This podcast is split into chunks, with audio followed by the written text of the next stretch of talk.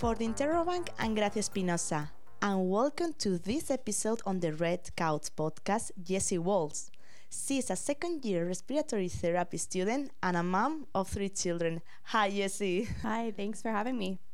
Well, um, I cannot avoid this first question because how you manage both roles? I mean, mom I'm full I'm full time a student. I could tell you it's a difficult thing to manage. Um, I'm also out of town, which makes it even more difficult. So my days consist of starting very early in the morning at like 5:15 and studying till 11 or 12 o'clock at night. Because people don't know that you don't live here, in, you know, in downtown or close to the Fanshawe College. You come from Sarnia every day. Yes. So um, when at what time start your first class? So this semester um, our earliest classes are 8 a.m in the morning. So for me to get to school i have to leave by 6.15 6.30 just to be able to arrive for the 8 a.m classes. So you have to control your your time every day. Yes very much so. And i have another question related to to your assignments because I don't know if you have to calculate or to schedule all your day. When when do you do your assignments at, at night? I would like to say that I'm an amazing student, um, but my kids don't go to bed till like 8 p.m. at night, and half the time we're fighting for that. Um, but yeah, I basically make a monthly calendar for myself, and it shows me when things are due. And I actually changed my patterns where I made the due dates earlier, so I freak out thinking that things are due a week and a half before they're actually due, so that I'm never late. Um, right now, in this moment, uh, how your children's uh, how how old how old are they? Your children's? So my oldest is eight years old, and my youngest are twin boys who are three and a half year olds. And with the little one, I know they are very very lit- little, so I don't know uh, when you are here, uh, who who to I mean who take cares so it's like a well oiled machine at my house. Thank goodness my husband is amazing at doing childcare drop off and pickups, but we do do uh, childcare. And that was quite surprising price wise because we had to put that into everything when we decided for me to go back to school because um, for, for a mature student, it's not like I'm going to OSAP for the first time or coming into a program. This is my third career choice. So it was difficult for me to be like, okay, I don't make money. I don't have a house. I don't have a car because I, I, I do have those things or we pay a rent. Um, you know, with that, it's hard to say that we don't own anything. So, funding wise, it's difficult to say I don't make any money. So, we don't get the same level as someone who is coming into the program from high school, for instance because in your case you took the decision to study again for one of your children right yes Yep. So my oldest son, he has a disability. He was a 23 weeker out of 40 uh, for my pregnancy. That was back in 2016. Um, and so he's fully in a wheelchair uh, throughout the day. So my typical day, if you want to hear. Of course, yeah. so my typical day is in one day just for him, which is one child. I have night staff that get relieved by a PSW, who then gets relieved by respite services just to get him on the bus to go to school, then to a community provider like in Sarnia at the end of the day, to respite services, back to PSWs, back to nursing staff. One day.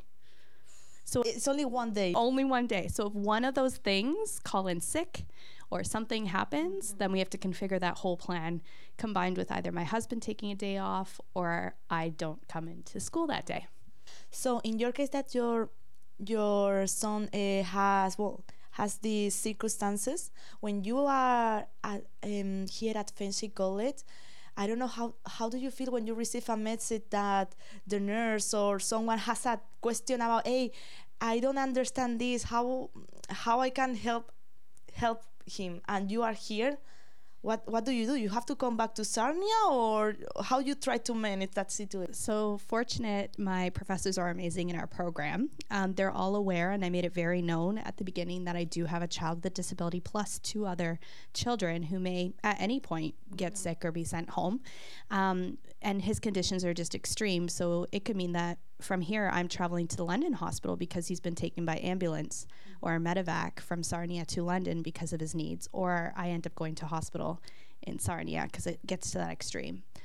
Ultimately, it's about good training for the staff that I have in place, which I spend a good amount of my summertime doing before going to school. And then also conversations over phones creating plans on what those look like and what to do in emergency situations. Normal uh, phone calls or video phones? But uh, I've done both. I've actually been hiking in a trail once and had my, you know, people calling me and they're like, "Look at him, he's not breathing properly." And I'm like, "Okay, try this, check that, do this, and then if you can't, call this number. If you can't, then go to 911." And now you understand everything, uh, Jessy, because you are studying respiratory therapy uh, program. But before in the past, you have to i mean did you learn by yourself or so I you asked to nurse him when you found the situation of, of your son? I'm a social worker by trade, um, so I have always been in the disability field, regardless of age. Um, I just never expected to be a mother of a child with a disability. And after 587 days of just strictly ICU, sitting there and having to work with nurses and practitioners that were involved in our care, um, I had to learn before even going home, or they wouldn't let me take him home. Perhaps this is a weird question, but I always ask this. Before your son, you you were in touch with people with disabilities, or you met people uh, with the same circumstances? So prior to my son, I worked with seniors. I was the only senior provider in all of Fort McMurray, Alberta. So I um, made all the programming for seniors at the time. Uh, and then before that, I worked with children with disability and group homes. So he got a great mom for the situation. yeah, well, I always I like to ask this question because in my case, my brother, one of my brothers, uh, uh, has autism. So before that, uh, you know, in my case, my family um, noticed that my brother was different from my other brother and me. So um, they realized that something something happened, and they discovered that he had autism. But before that, they have never heard about autism or any kind of, you know, they didn't meet meet a person with disabilities. So that's why I always ask this question because people don't know until they find the situation face to face. It's definitely changing over the years with that idea of what disability is, either in mental health or cognitively, developmentally, whatever that looks like. Um, but yeah, when I first started, I was probably one of the first autism behavioral science program students actually at Mohawk College back in well, 2009. I'm aging myself here. um, but yeah, so I understand where it's still such a new um, concept in its infancy that we really don't understand it thoroughly enough with disability in general. Um, just like your brother, mm-hmm. uh, my son is one of those odd cases where they don't know what that looks like either due to a brain injury. It's a type of brain injury that hasn't been well researched. So we're kind of just going whatever whatever he shows us, whatever he decides that he wants to do that day, either laugh at people, roll his eyes, or judge the community or be nice, you know? and I'm glad that in your case, uh, your professors support uh, you uh, at class because not all the uh, students um, had the same circumstances, I mean, the same situation that the professors uh, supporting. Um, I don't know if Fanshawe College could provide more services or more resources to to students, you know, with children?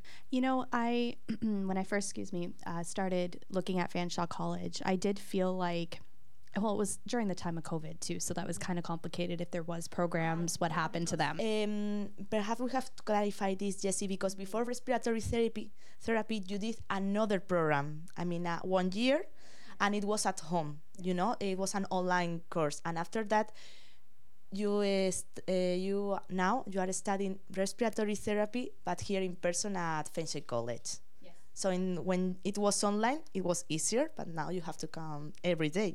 Mm-hmm. So I know when I did research, they had originally had a daycare at some point with Fanshawe College, and even though I'm not local, it'd be nice to have an option to be able to, since I'm driving the highway anyways, have a daycare for my kids, even on the days that sh- they're just not able to go into community or I need some extra help and I need to study, or even because we got so good at online learning, to be able to have an option of um, which our professors do actually in our program. They have past uh, basically PowerPoints that they had to speak over during the COVID times when you were a student. Um, they have access to those still. And if you aren't able to make a lecture outside of communicating that with your professor, coming to them, uh, they will maybe send you their past lectures to be able to review on your own time as well. But to have an access like that would something can't go away. It looks like after pandemic, now that the situation, you know, uh, came came back to normality. Uh, I'm glad for that. Uh, it was only for the circumstances of the pandemic, and that's it. And they didn't think perhaps that this online program, I mean, these online resources could help other uh, students, not only when you were ill or you had COVID or you didn't want to uh, to catch COVID it could help more people. I think it would, especially if you have children and especially if you live out of the community, because then you have access to, I learn well when I'm in class. So if I have access to real time class time that's not disruptive to the other students, that might be something that maybe we can implement in the future. It was implemented when there was no one in the classroom, but maybe there's something that we could do as a crossover between the two of them, programming wise. Um, outside of that, like I said, our professors are really good. They've been very um, approachable with situations, sending you resources. I've even had professors like bring their kids to work day because they lost their childcare, right? And and it's nice to see that, knowing that it's not an everyday thing, okay, but it's also knowing that we could bring our children if there happens to be a situation. Mm. I don't know if you heard about the kindergarten or the child care uh, Fanshawe had in the in the past.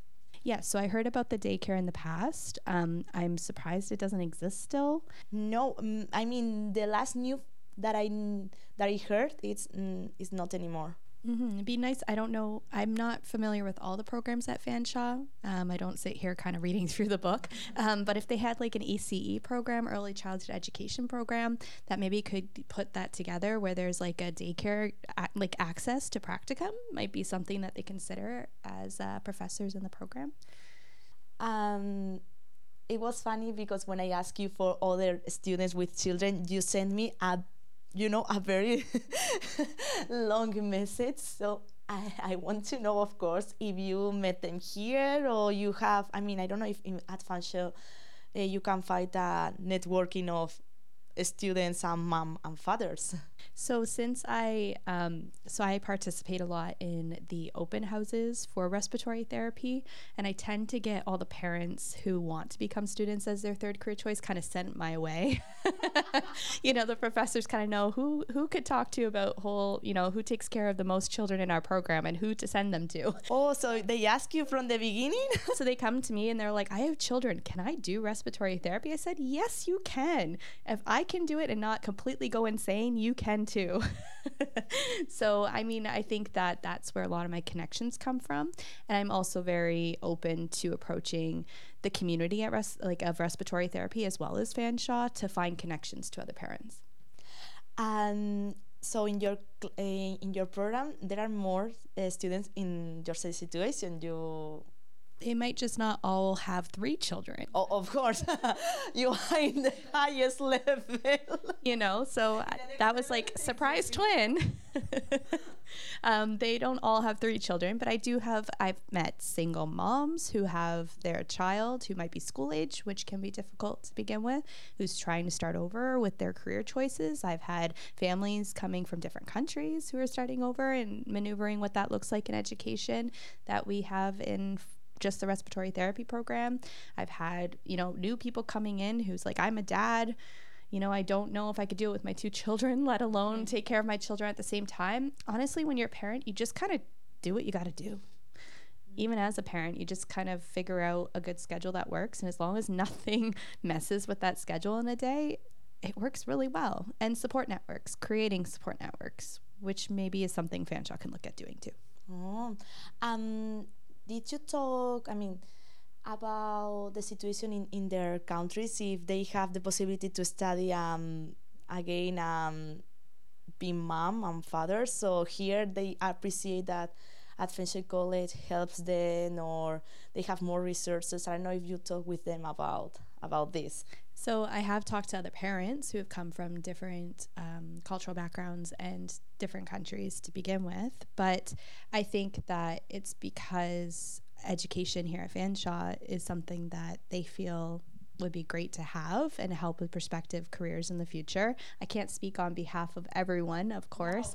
Um, I don't know everyone's personal situation, but I can say that a lot of them try to maneuver it and have childcare as best they can, or one of them will stay home, or some people I've met have, you know, night school with mom, let's say, and dad goes to school during the daytime and they cross over with scheduling with the kids. So you just kind of have to find a balance that works out in your relationship if you have the ability to with a partner, for instance, or family too. You have three chil- children, so um, I don't know if your experience they can help them because I mean you're in the highest level of of struggling, you know, a, a student's life and mom life, but I don't know if your experience helped them or I hope so. I hope that I can say, hey, I'm doing it with three children, but I can't disregard that I have a really good partner in all of this. We've been together a very long time, and it was a conversation that we had to have about me removing myself as the primary caregiver of our family for seven years. Like, I took seven years of my life to raise our children. So, for me to make a decision like this and take back who Jessy Walsh is in a way than just a stay at home mom was a, a conversation that needs to happen. Um, I, I hope it helps someone, but I, I can't I can't speak for everyone, right? Yeah. Um, it's interesting for me that you always uh, talk as a mature student, but for me you are very young. so, what is the best thing about being a mature student? I've had a lot of career choices. I've had opportunities to um, I've had to experience life a lot faster because 26 was a really big year for me, having a preemie and then the forest fire in Fort McMurray taking my home. So I had to grow up really fast. Um, but I feel like a lot of those experiences and those um, those trials and tribulations, those uh, those times where things were very difficult to find the strength in myself and the resilience that ha- that I've grown to have today and have been able to embrace and put forward in whatever I do, either to help someone or in my academic um, work. You know, we just did Guatemala applications. It really helped in like writing out, you know, what is resilience? Those things really do help me understand more situational things that could happen even in the hospital if that's the career choice where I end up, like ICU or. I don't know if you would like to say something to the Jessy of three years ago before starting you know uh, studying because i suppose that at the beginning that what i am doing what i am doing so right now that you are almost respiratory therapy what you would like to to to say to the jessy of the past jessy of the past life I don't know what to say to myself. Honestly, I think that I always knew I wanted to be in the medical field. I just never knew where I wanted to go with that. I'd say just keep keep doing what you're doing, and uh, I always say that life is learning and learning is life, and I try to fully embrace that every day. Thank you so much, Jessy. I really appreciate your interview. Uh, now you have to enjoy with your family. yes, and and finals. Let's maneuver that, right? so I'm. I wish you can pass all your exams because now uh, you had your exams, or I don't know if the final exams of the of your semester. Yeah, so finals are coming up, and then we go into one more semester before we start our placement in the second year program. So we'll be just strictly going into hospitals for the rest of the respiratory therapy program. Well, I cross my fingers, but I know you are going you you got this, girl. Okay, thank you so much. And thank you for listening to another episode of the Red Couch podcast. You can catch up with every episode on our website or wherever you get your podcast. Watch full episodes on our YouTube channel and subscribe to our newsletter to keep up with Fanshawe. For the Interrobang, I'm Gracia Espinosa.